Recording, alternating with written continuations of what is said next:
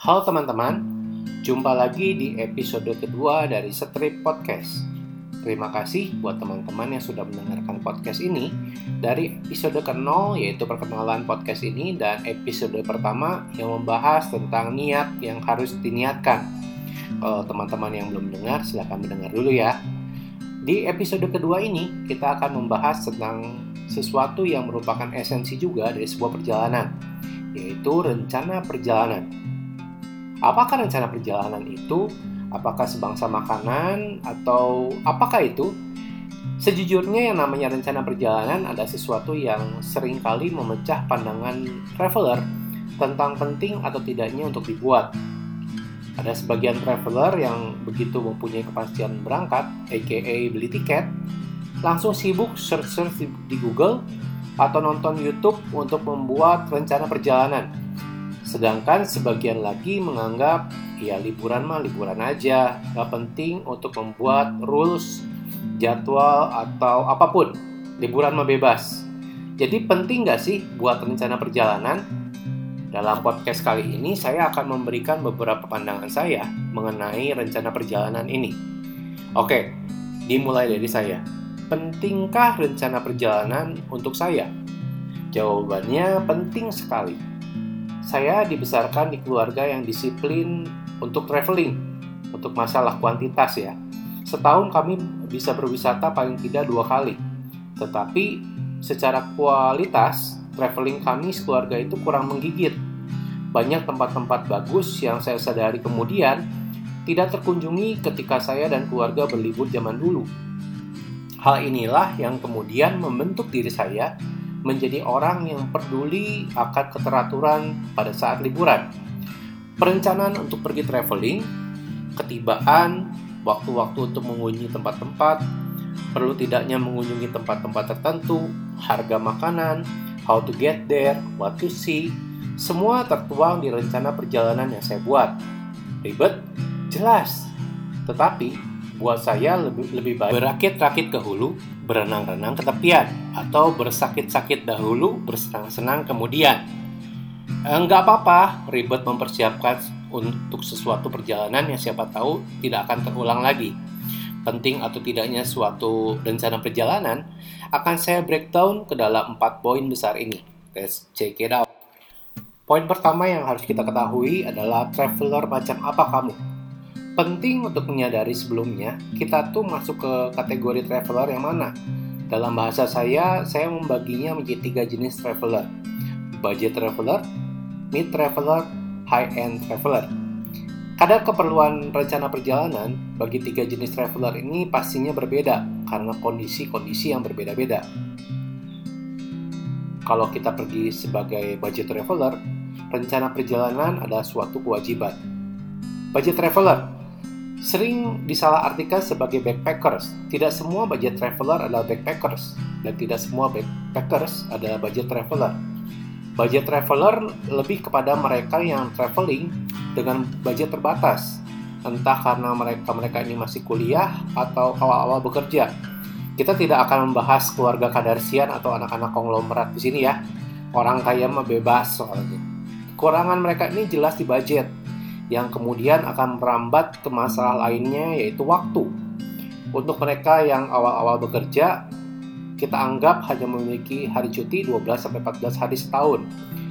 Waktu akan menjadi musuh utama traveler jenis ini.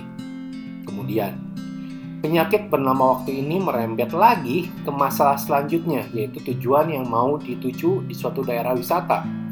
Bagi mereka yang punya waktu sedikit akan membuat tempat wisata yang akan dikunjungi juga menjadi terbatas.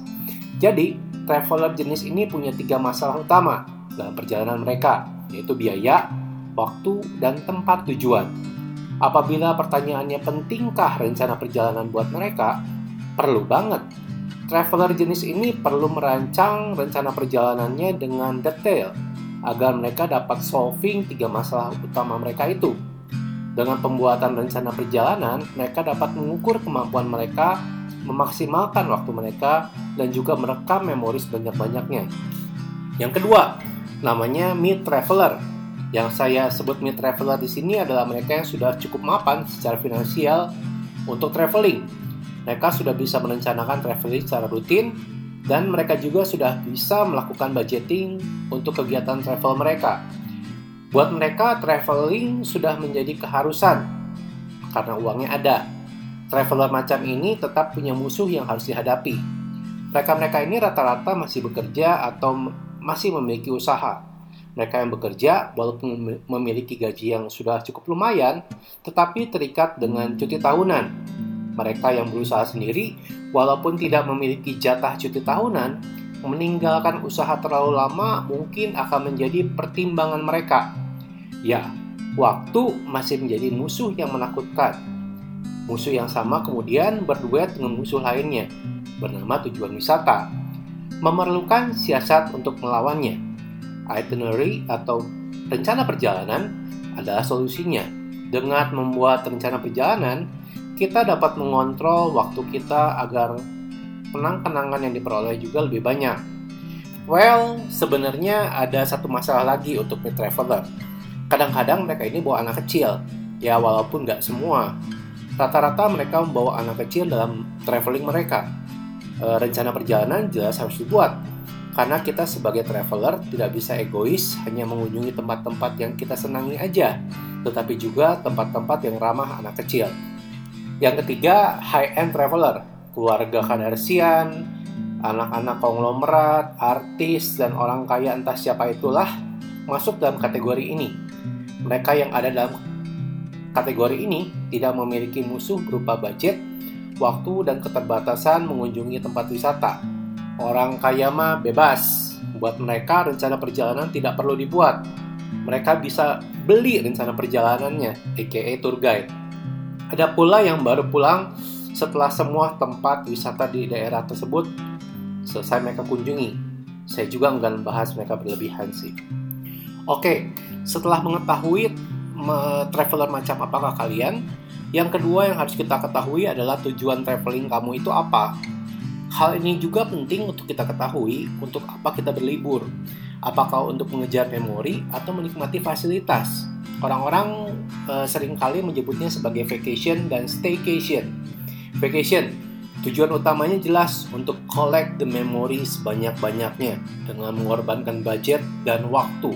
Yang penting saya bisa mengunjungi tempat-tempat yang belum pernah saya kunjungi dan mempunyai kenang-kenangan sebanyak-banyaknya.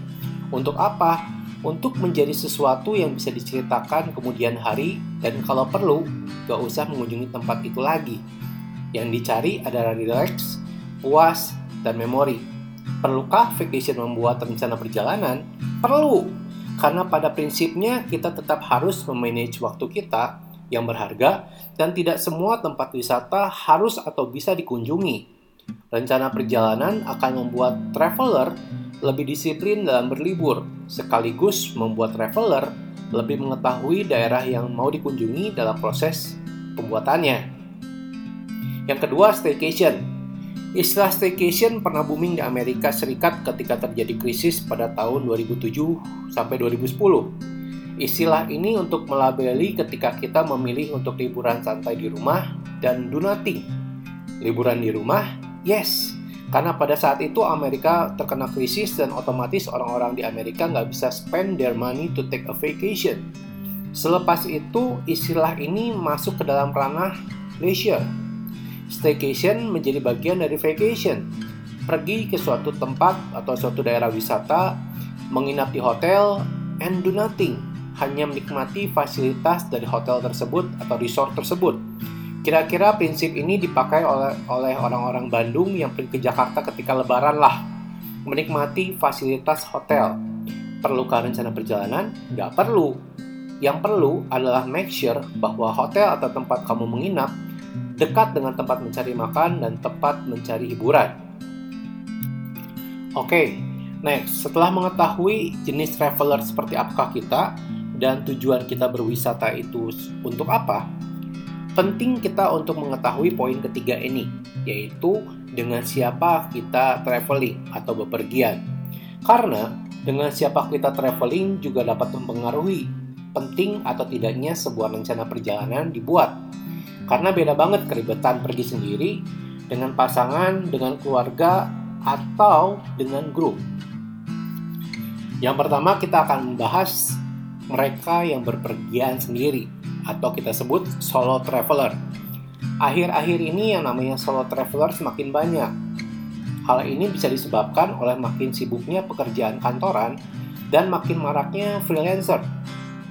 Sebagian orang sudah tidak terlalu aware dengan yang namanya traveling. Pekerjaan menjadi prioritas utamanya. Sedangkan sebagian yang lain menganggap traveling itu perlu banget, kayak makan nasi. Perbedaan prioritas ini yang menyebabkan banyak lahirnya solo-solo traveler.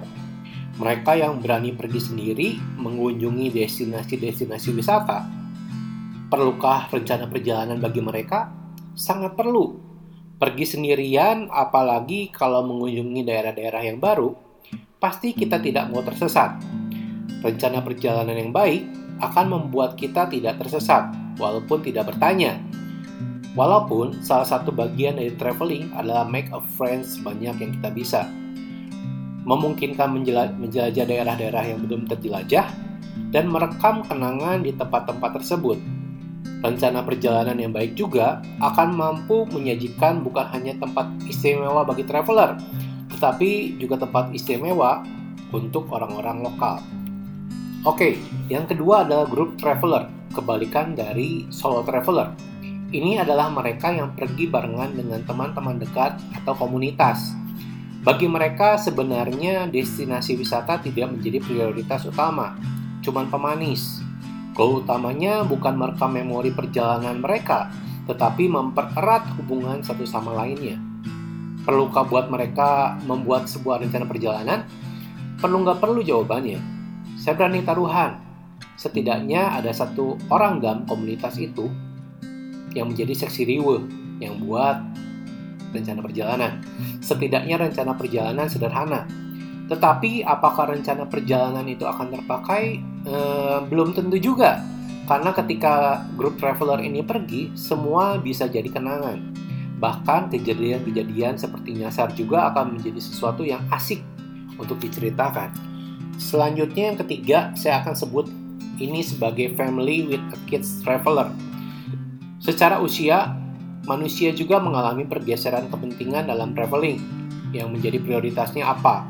Saat masih single, mungkin prioritasnya ada diri sendiri dengan mengunjungi tempat-tempat baru sebanyak mungkin, adventure sebanyak mungkin. Jadi, rencana perjalanan yang dibuat adalah untuk mendukung prioritas kita dalam traveling, yang tidak lain adalah diri kita sendiri. Tetapi semakin berputarnya waktu, kita akan mengalami suatu fase di mana traveling bukan hanya tentang menyenangkan diri sendiri. Ada fasenya kita traveling untuk menyenangkan hati pasangan. Lalu ada fase di mana kita traveling untuk menyenangkan pasangan dan anak. Ini menarik karena pasti segala sesuatu yang dipersiapkan juga berbeda.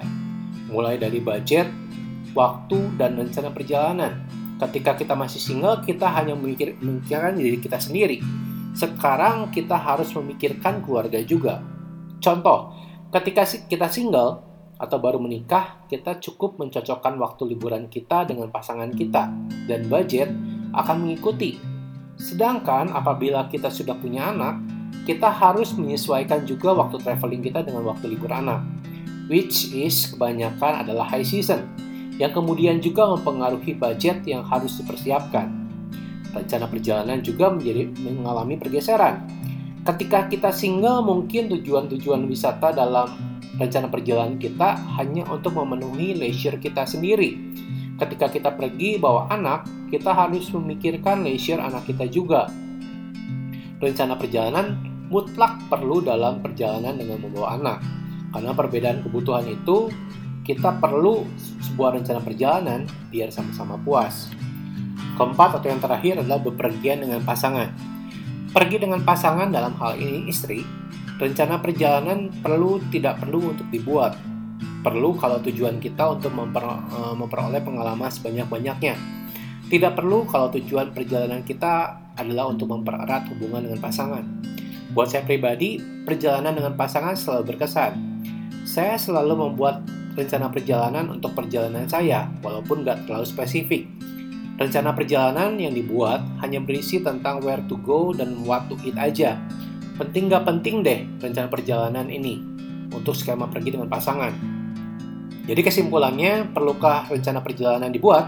Tergantung kamu menempatkan dirimu sebagai traveler macam apa. Tujuannya apa? Pergi dengan siapa? Namun bagi saya yang menempatkan diri sebagai budget traveler yang suka vacation dan pergi dengan pasangan, rencana perjalanan sangat penting buat saya.